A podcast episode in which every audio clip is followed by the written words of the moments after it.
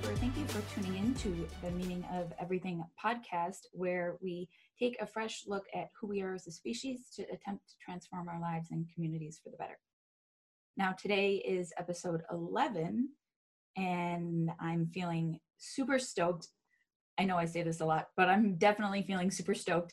The guest we have on is Tyler Tully, who is a scholar here at Oxford and who has taken a really magnificent journey from, well, you'll see.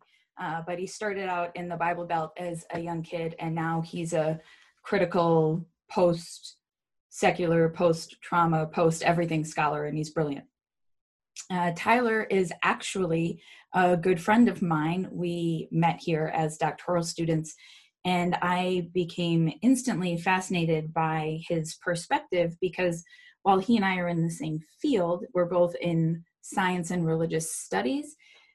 He brings a very lived experience to the field, having been deeply immersed in traditional religion in the States and very conservative uh, religion in the States. And also, of course, is now here at Oxford and studying cognitive science and evolutionary biology and has a really deep understanding of how people sort of are immersed in in both of those worlds and what we need in order in order to bridge the gaps.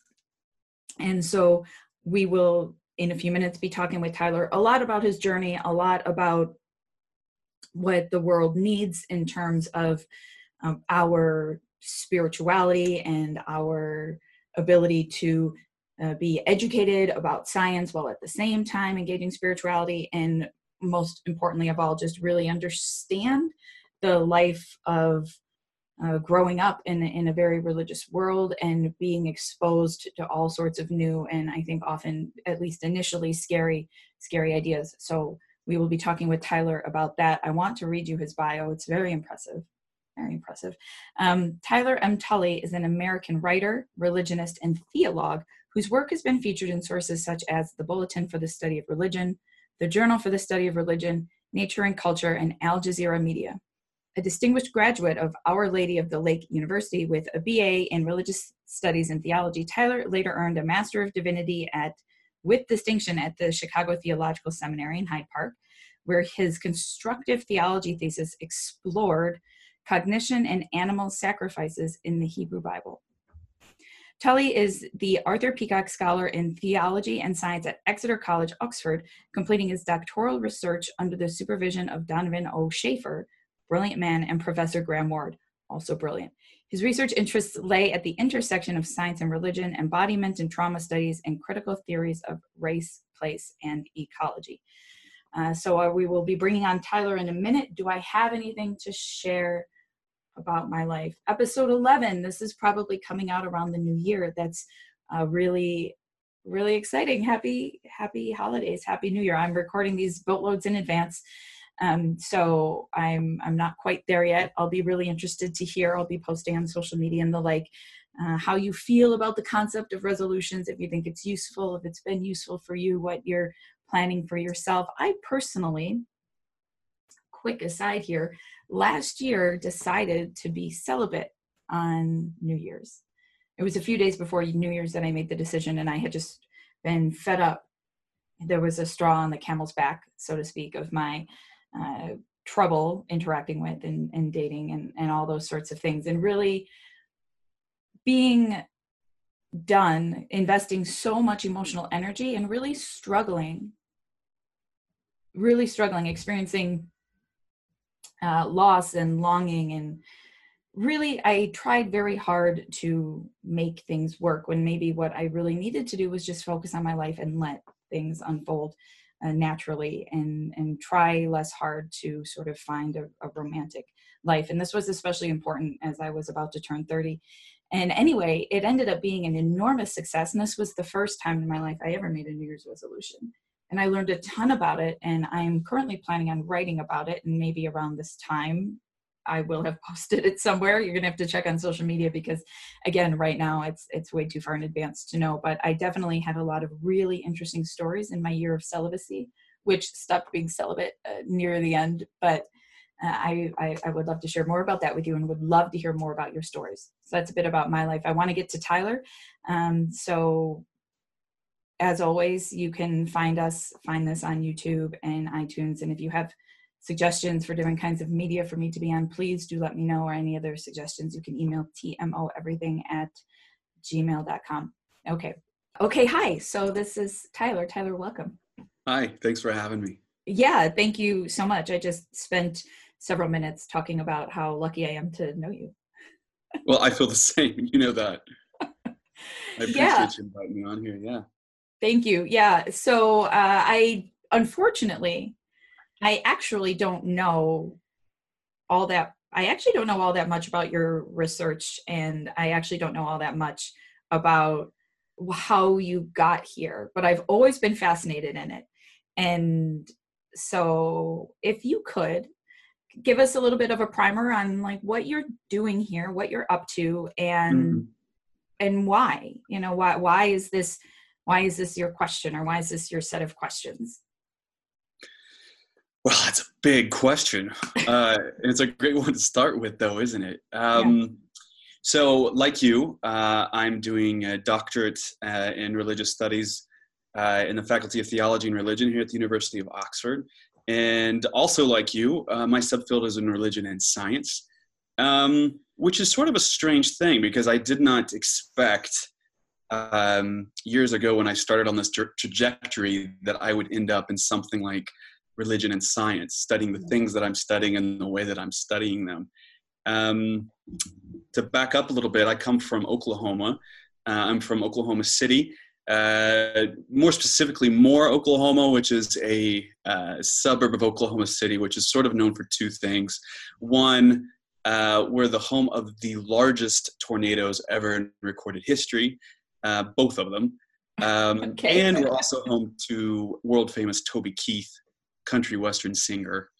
Um, so that's sort of our claim to fame, if you will. Okay. But uh, I grew up there in an evangelical community, um, which is you know like a book in like waiting all by itself someday. Like I'll work through all that trauma and eventually put that on paper. But that was extremely formative for me growing up. My mom was a school teacher. Um, at a, a uh, evangelical Christian school where my sisters and I attended, uh, and this uh, this context is is very much like many other evangelical communities in the United States, which sort of have a particular bent on um, what's been called a dominionist uh, outlook of Christianity in relation to the secular government. What that means is um, they sort of adopt this history or story of the United States being um, created as a city on the hill or as sort of like a light to the nations, a new Israel, um, sort of in a messianic way that that Christianity came. Uh, true Christianity came to the United States and flourished here, and so it's the job of Christians to sort of maintain balance and justice and holiness in the world by um, having like the right sort of morals and uh, by standing up for the right kinds of values. And these things usually translate into uh, anything from gun rights to uh, being pro life um, and heterosexual uh, relationships, those sorts of things. Those power dynamics are all intimately woven into this sort of like culture. Um, and that's really what I was kind of steeped in uh, growing up, and and the sort of the sort of teaching and uh, communal like knowledge production that's involved there is a whole like subfield of research in and of itself. There's uh, people who are uh, usually men that are that are um, really popular like in some of those circuits uh, and they just travel like from megachurch to megachurch teaching on specific like topics and apologetics like why creationism is the only reasonable thing in the world and like why evolution is satanic and and you know it's a part of the gay agenda and all this stuff right? Like like there's people who like literally make a living doing this sort of thing. Uh, and so i grew up like spending time like um being a part of these like uh, christian clubs um that uh, are really good at like facilitating and fostering like a sense of community uh, for the children of these like uh, you know evangelical like communities and mega churches. Um, but we're, we're, we also get these like parachuted uh, in uh, visitations from these guys on circuit you know? So so you know like on sunday night we'll have um, these guys uh, demonstrating you know why like humans lived at the same time as dinosaurs and why this is crucial to the, the culture wars. Um, and it just really sort of like is this odd but like strangely logical like way of like looking and operating in the world mm-hmm. um, and when you're kind of caught up in that like i was like dyed in the wool um, it really shapes the way that you look behave sound uh, in the world and it sort of gives you this sense of like purpose in uh, retaking america for jesus for evangelical jesus and um, really narrows the scope of how you look at things and where you look and what you don't look at. So um, I never imagined that I'd be at a place like Oxford studying re- religion and science and sort of the relationships between the two. Um, but in a weird way, it sort of makes sense because uh, having grown up in that culture, um, the more that I got exposed to what life was like outside of those megachurch complexes, a story that I like to tell um, involves how she was treated at this uh, at this uh, place of employment. She um, had a certificate in teaching. She had a bachelor, bachelor's degree, and and uh, for all intents and purposes, uh, should have been um, an honored and esteemed member of the teaching community, like all of the teachers there. But unfortunately, because she was female, um, she was paid less than her male colleagues because, um, according to their particular bent of evangelicalism, they believed that the men were the head of the households, and so they were responsible uh, to provide for their families, whereas the women were just helpers uh, to the husbands. So, um, although my dad worked too, um, they justified not paying my mom as much because of her gender, right? And this never really sat well with me. And to be fair, it didn't sit well with my mom either. But um, I was happy to find out a couple of years ago that they actually changed their policy um, I don't know whether that was because of a threat from uh, the state government or whether that was out of the kindness of their hearts, um, if you will. But mm-hmm. uh, there were there were lots of experiences that I had like that where I just didn't buy um, the power dynamic. Um, it, mm. it just bothered me, and I wasn't satisfied with the answers. And I felt that sometimes um, those the questions were couched in such a way as not to undermine the answers in the first place you know so uh, you you were taught to undermine uh, and to be critical of the culture around you but you weren't allowed to really turn that in on yourself so that's sort of my rude and weird introduction to critical theory later you know like right. just being sort of aware of these inconsistencies like in um, the episteme that I was already in, and then sort of like trying to process that and make sense of it in my own way, mm-hmm. along with all these different experiences of friends that I had, um, you know, and loved ones like my mom, queer friends that I had, um, friends of color that just had the worst time imaginable in environments like that, um, as you can imagine, because um, these things involve all kinds of power dynamics and race and sexuality and um, class. And uh, i saw the contours of those things but i, I couldn't make sense of them because i didn't have the experience or the language for it. And um, i think that uh, i think that in a weird way that sort of primed like the pump for me to um, start this academic journey to find those answers and to find ways of looking and analyzing and like critiquing um, those experiences, and that's that's sort of uh, the ancient impetus that I had in uh, coming into academia. It's it's very interesting to me that what you you speak about the things that made you start to question, you know, the world that you were in. Mm-hmm. in terms of power and the things you noticed were injustices which i find mm-hmm. really interesting because normally when we talk about these when people have these kinds of narratives they say, well, the hell thing doesn't make sense, or the creation story has you know the, these certain ways that it doesn't work with science or x y and z ways and people are usually talking about the metaphysics talking about the beliefs yeah. Uh, but you're talking you sort of the injustices of it all is is really interesting to me that that's what you saw and that has followed you throughout your throughout your career trajectory because even now you do religion and science but it's very much focused on issues of justice yeah yeah i mean in, in, injustice is a term that i use like if we even want to peel that back another layer um, for me it was always about bodies you know mm-hmm. like um, i think I, I told you before i'm a child abuse survivor and growing up in that environment i endured um, you know child abuse for 18 years of my life and so for me, the justice issue was connected to the fairness, uh, to the unfairness, and to the um, like maltreatment of people's bodies. And I started to see uh, within my own experience um, the ways that other bodies were being marked and harmed. Mm-hmm. Um, and I saw that this happened in a lot of different ways. You know, like sometimes it was through the policing of uh, what people could wear and what people could talk about and what people could read. Um, in other ways, it was um, what everyone did but couldn't talk about. You know, when it came to like issues of sexuality, for example, um, everybody was human just like anyone else with uh, different types of experiences, and yet um, there were very well defined strictures about what counted and what didn't count as um, you know holy.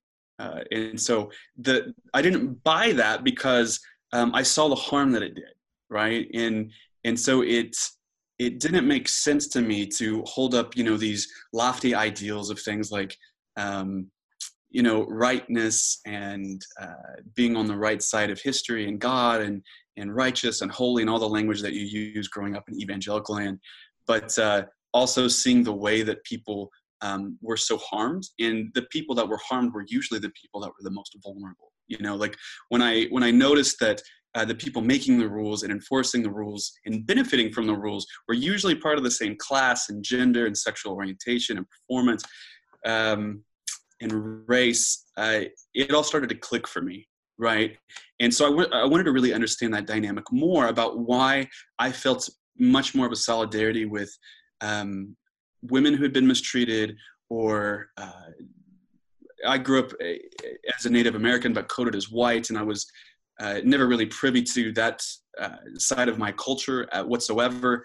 Um, and if anything, it was kind of couched as something to be embarrassed of, fetishized at best.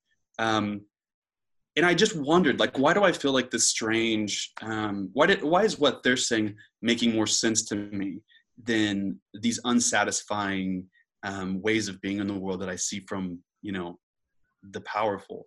Um, and and when one's a child, like I think everything seems powerless to you, but it seemed especially powerless to me as a survivor.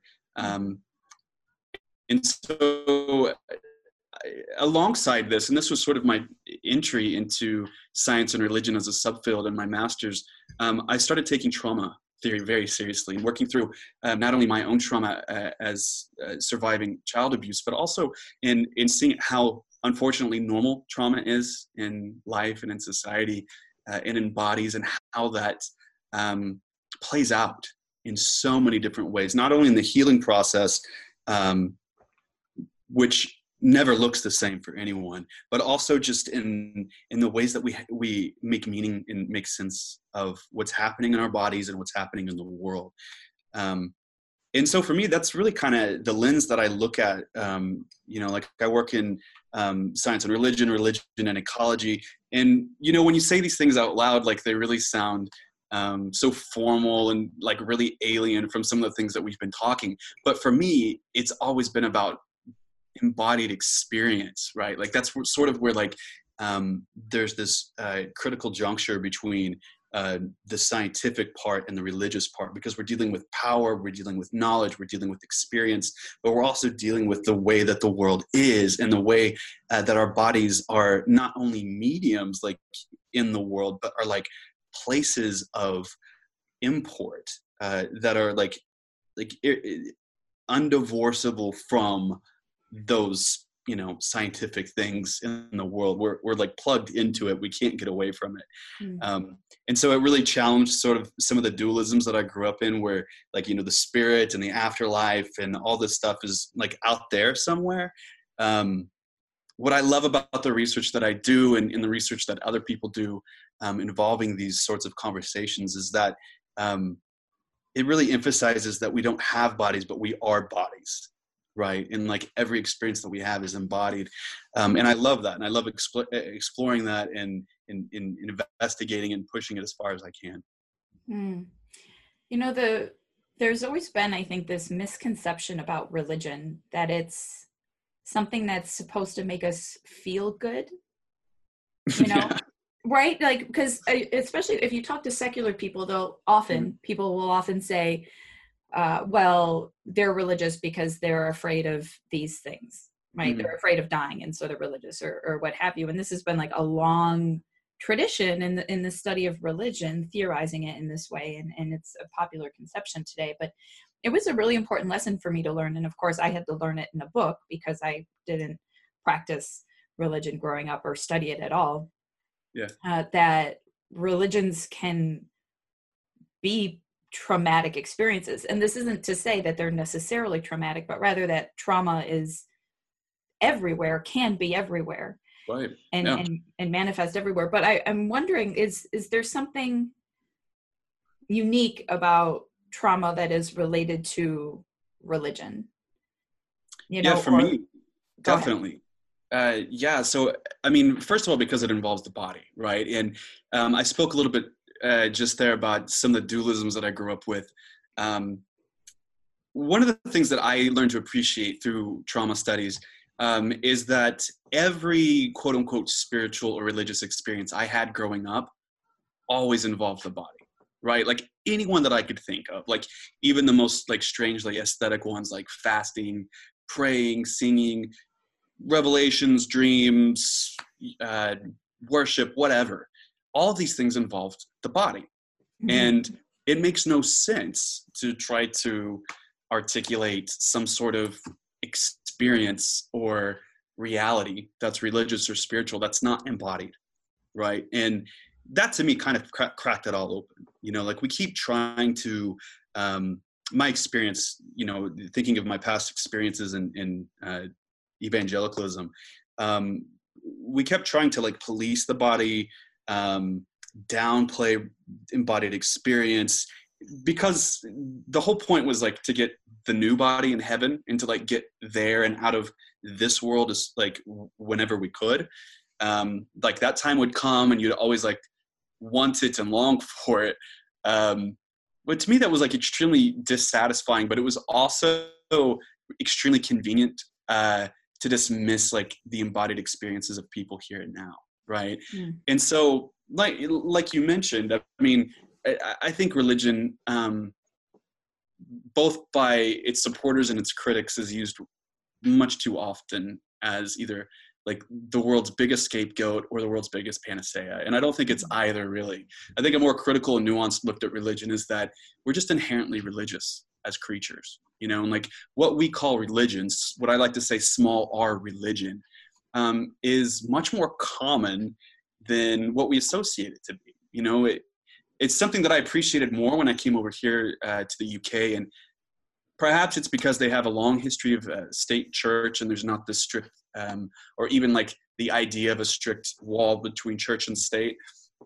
But when you speak about religion and, religious studies here, they typically assume and associate it with things like, uh, you know, like being in church and in high church and, and reading um, you know from the book of common prayer and doing these sorts of like liturgies and whatnot. And while that is religious right like that doesn't really encapsulate everything that religion is or can be right? Um, so i like to point out for instance you know like this morning uh, i was working with some of my undergrads uh, and we were talking about Durkheim's collective effervescence, right? Like, okay, can you can you explain that? yeah, just unpack it. So this guy Durkheim, um, which is extremely, he was an extremely influential uh, person in the study of religion. Um, he talked about how, um, you know, at its core, we could strip away um, religious experience uh, down to what he called collective effervescence. right? This like sort of like bubbling up that happens when bodies are brought together. And when I read Durkheim here, I can't help but think of the 1990s movie Fight Club with Brad Pitt and Edward Norton, right? Because like Brad Pitt, I grew up in Oklahoma and we were very much exposed to like this religious um, evangelicalism, or I should say evangelicalisms that takes uh, all kinds of, uh, you know, embodies itself in all kinds of different ways. Um, the type that he grew up in was very charismatic, and and once he was doing a like a voiceover commentary for Fight Club, and he was talking about how um, when he grew up uh, in charismatic circles, when people like when bodies would just get together and near each other, there was this collective effervescence. You know, I, I'm using Durkheim's language; he wasn't. Um, there was a sort of like a elect- electricity in the air and, and sort of this like anticipation for something exciting that was about to happen and that can boil over right? Like uh, with my students here who are typically european and in english uh, more likely um, i use soccer as a great example. You know like when you go into the stadium like they're singing songs they're wearing the same colors um, they have the same triggers uh, for um, you know excitement and for hope and for despair. Um, and you know like if we look at that in a more common more commonly small r religious way i think it starts to demonstrate just how creaturely religion can be right like it doesn't have to be um, something that is uh, lofty and you know extremely refined uh, in the ways that we usually associate it to be. So that's a really long segue into you know talking about like why religion and religious studies like I think has the potential to unlock all these sorts of conversations that bleed over into each other, right? Like we've talked about power dynamics, which inevitably involve, uh, you know, sociological uh, aspects, political aspects. It involves all kinds of sites of the body, gender, age, sexuality, culture, like the, the type of language that we're using, the symbolism that we're using, but it also involves these affective, embodied uh, dimensions too, right? Like sort of what Durkheim's alluding to there with this uh, collective effervescence. And that's what I love about the study of religion because using that in a constructive way um, can get you through all sorts of helpful methodologies that are already established in academia, but it can also invite um, you to appreciate just how complicated and yet simple we are as creatures. Hmm. Yeah, it's it's the question of I spend so much time blabbering at my audience about what religion is. The question of what religion is, it's like all it's, it's it's pretty much what I do.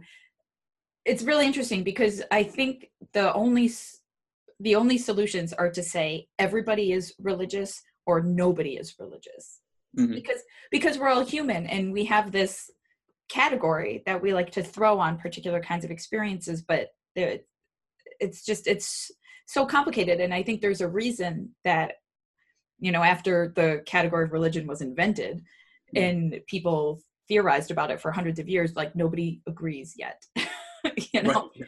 yeah. there's there's there's there's definitely definitely a reason and there's been all these studies of course you know about football activating the same regions of the brain as religion and mm-hmm. um, that that's all very fascinating to me i have i have however i'm posing this to you and i'm sorry this is a bit of a tangent but the i think what's perhaps distinct between religion and something like soccer mm-hmm. is for me the fact that the kinds of power that are leveraged intentionally often but not always in religion have an existential level of power or promise mm-hmm. right so you're being promised things like the afterlife or salvation or remediation of your guilt or, or whatever you know you're, you're being promised something that has a very deeply existential hook. And that's why i think religions are so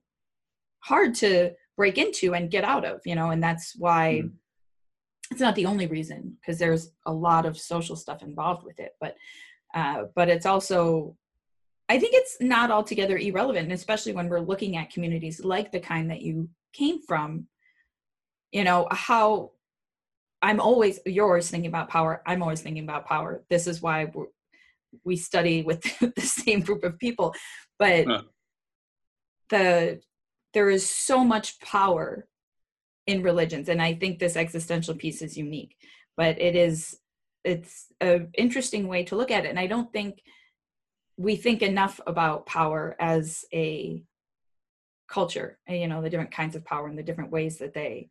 Mm-hmm that they can affect us i can turn this into a question so um well, you know what like if i could just jump in the the conversation that we're having about soccer i think also has an existential dimension to it mm. uh, for example there is a hope not just of winning but of like next year's team right? And this sort of um transmutes from season to season. It's like trans-historical really. Like you know, here in Britain, as in the United States, uh, you may grow up like a part of a family or neighborhood or community where you just support one team, you know, and like that is like who you hang out with to like grill on Sundays with. That's who you go to the pub with, you know, for the games on Saturdays or in the middle of the week and you always have this like anticipatory hope for what could or might happen. You're not guaranteed anything. I mean ask any cubbies fan like whether like they're guaranteed the world series the next year. They're not. And that's what i think drives like the existential element of these things is like mm. there are still like pittsburgh pirate fans. Like i'm sorry to my pittsburgh friends but like you know like you don't have to always be like uh, dallas cowboy or you know a Manchester United fan, and coincidentally they're not doing very well the last several seasons, to like you know jump on a bandwagon. Like I think we typically start to look at these things as just a commodity or just as sort of like a marketing. Um, you know, a capitalistic commodity to buy into. But I think uh, there's more to it. Like there's there's identity building that is a part of it, which translates into like this strange type of existentialism, which is extremely similar to the sorts of like um, not just gratification, but like uh, ontological security one gets participating in other sorts of institutionalized religion right? Like it it sort of sets out the parameters for what the world's about. Um, it gives you permission uh, and and uh, feelings of like belonging with mm-hmm. other people and navigating what those look like. And it gives you sort of like a continuity with the past and the future. So like in a lot of ways, I think, you know, even these things that we like to um, sort of like silo into like, you know, oh, that's sports or like, oh, that's high church. Like, no, these things really bleed out too. And like just to sort of just to take up with what you're saying there about religion and religious studies, yeah, like I mean, for you and I and for others uh, we see those conversations as inseparable. Like we cannot talk about bodies without talking about power. We can't talk about ecologies and we can't talk about relations without talking about power. And religion like involves all this, right? Like even so-called a religious discourse, right? Like even like secular conversations or like atheistic, agnostic conversations, they still involve these things, right? That doesn't mean that they're inherently wrong or they're extremely similar to what they're critiquing. It just goes to show that, like, I think that we have this creaturely condition uh, towards a small r religion because we're always caught up in and producing and being affected by these like relations of power. Mm, yeah. Yeah. so to pivot a little bit, this got me thinking about your experience mm-hmm. and all of this. And we haven't even talked about belief and how relevant that is. But I'm curious about how your feelings about the universe and God concepts have evolved over time. You talked you've talked about the trauma of being in this particular evangelical community that you grew up mm-hmm. in.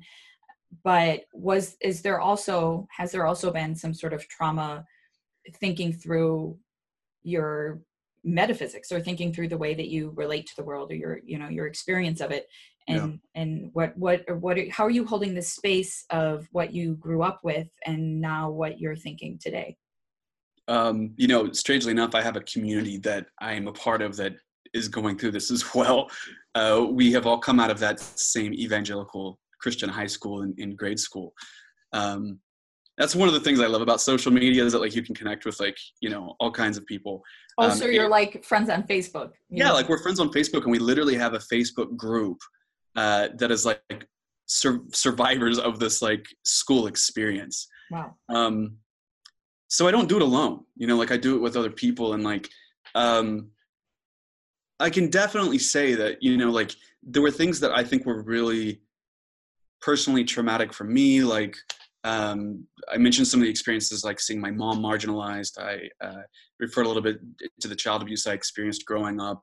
Um, but you know what? Like some of my friends and colleagues went through so much more than I did, and being a part of that group has really made me cognizant of what those experiences were like for my friends who were queer and for uh, friends who weren't white, um, who didn't come from nuclear families, uh, who like they didn't really fit the mold of like a good evangelical kid um, in a lot of ways and the damage that was done to them. Um, i've seen the way that, they, that they've found like healthy communities to be a part of or, or, they've they've grown into a confidence of like accepting who they are for who they are. Um, and that's been really healthy for me and i've been really privileged to be a part of some of those conversations and um, you know patterns of growth it's a weird thing evangelicalism. I mean you know like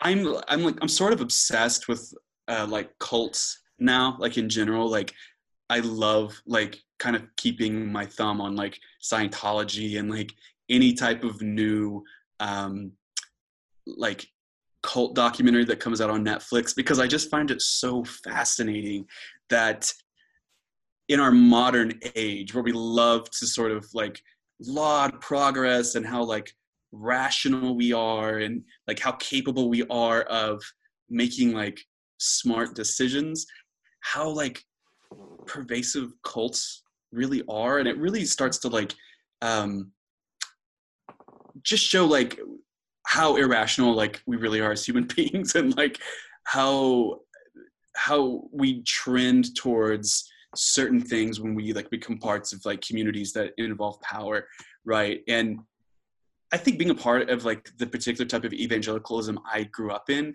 um, it just made me appreciate that it's unique in a lot of ways but in other ways like it's very similar to some of the same phenomena happening in all kinds of denominations and in all kinds of like persuasions of religion. Um, so in a weird way like it was sort of constructive for me too uh, in in being able to analyze and critique and appreciate you know just sort of the multivalent forms of religion that materialize you know and and how these patterns like sort of repeat themselves often just because like you know we're human and like we do human things. And so i um i really like doing the study of religion. I really like um theologizing about this too. You know like you asked about some of the traumatic things like like some of the worldview aspects of the things I grew up in and how that those might have evolved.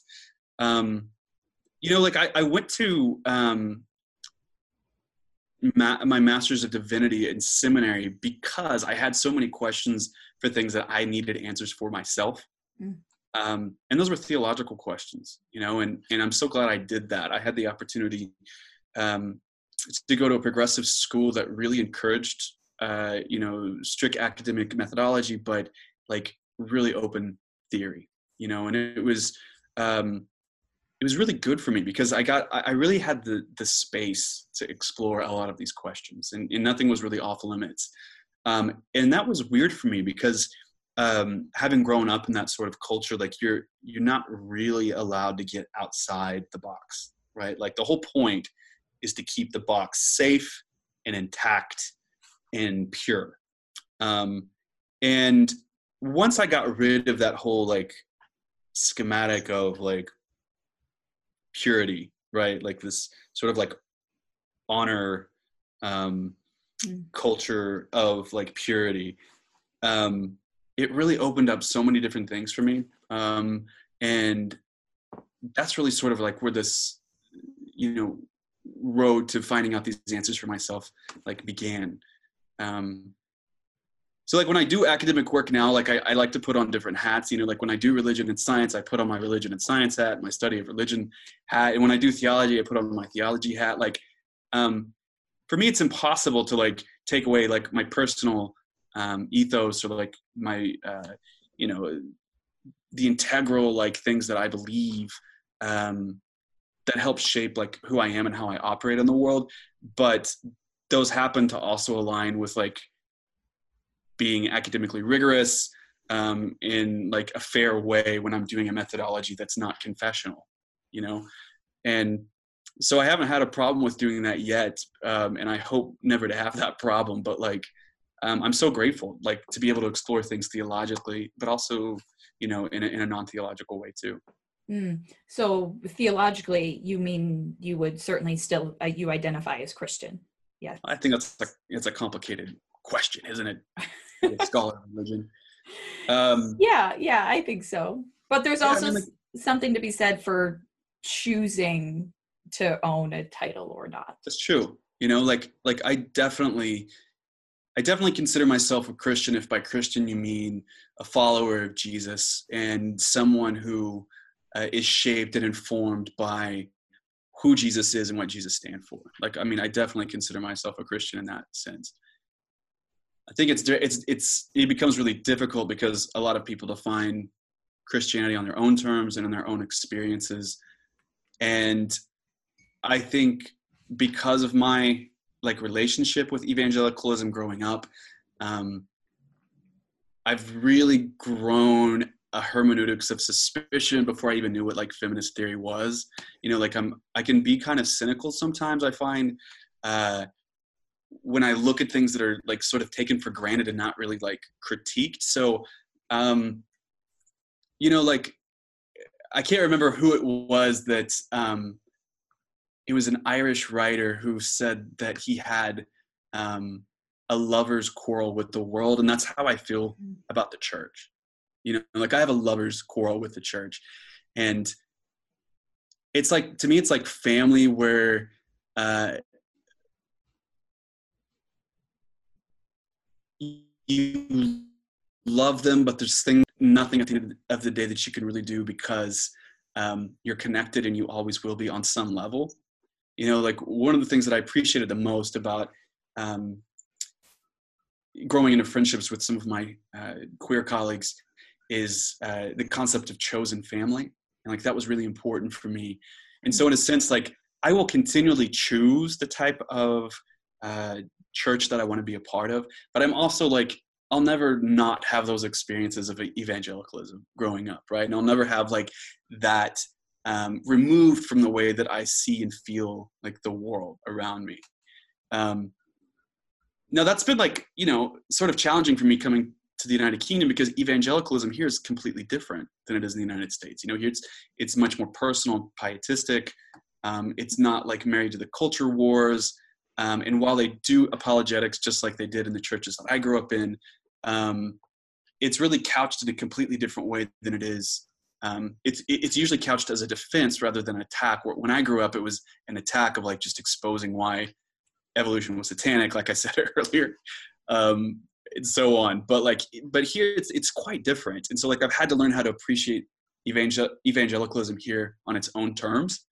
Um, that helped sort of like push back also about uh, the cynicism that I had and some of the ways that I wasn't um, very fair, I think, to taking those things on on their own terms. So, mm-hmm. um, yeah, I mean, like everybody, I'm a work in progress, and like I still have faith, I still have hope, and I think at the end of the day, that's all I have.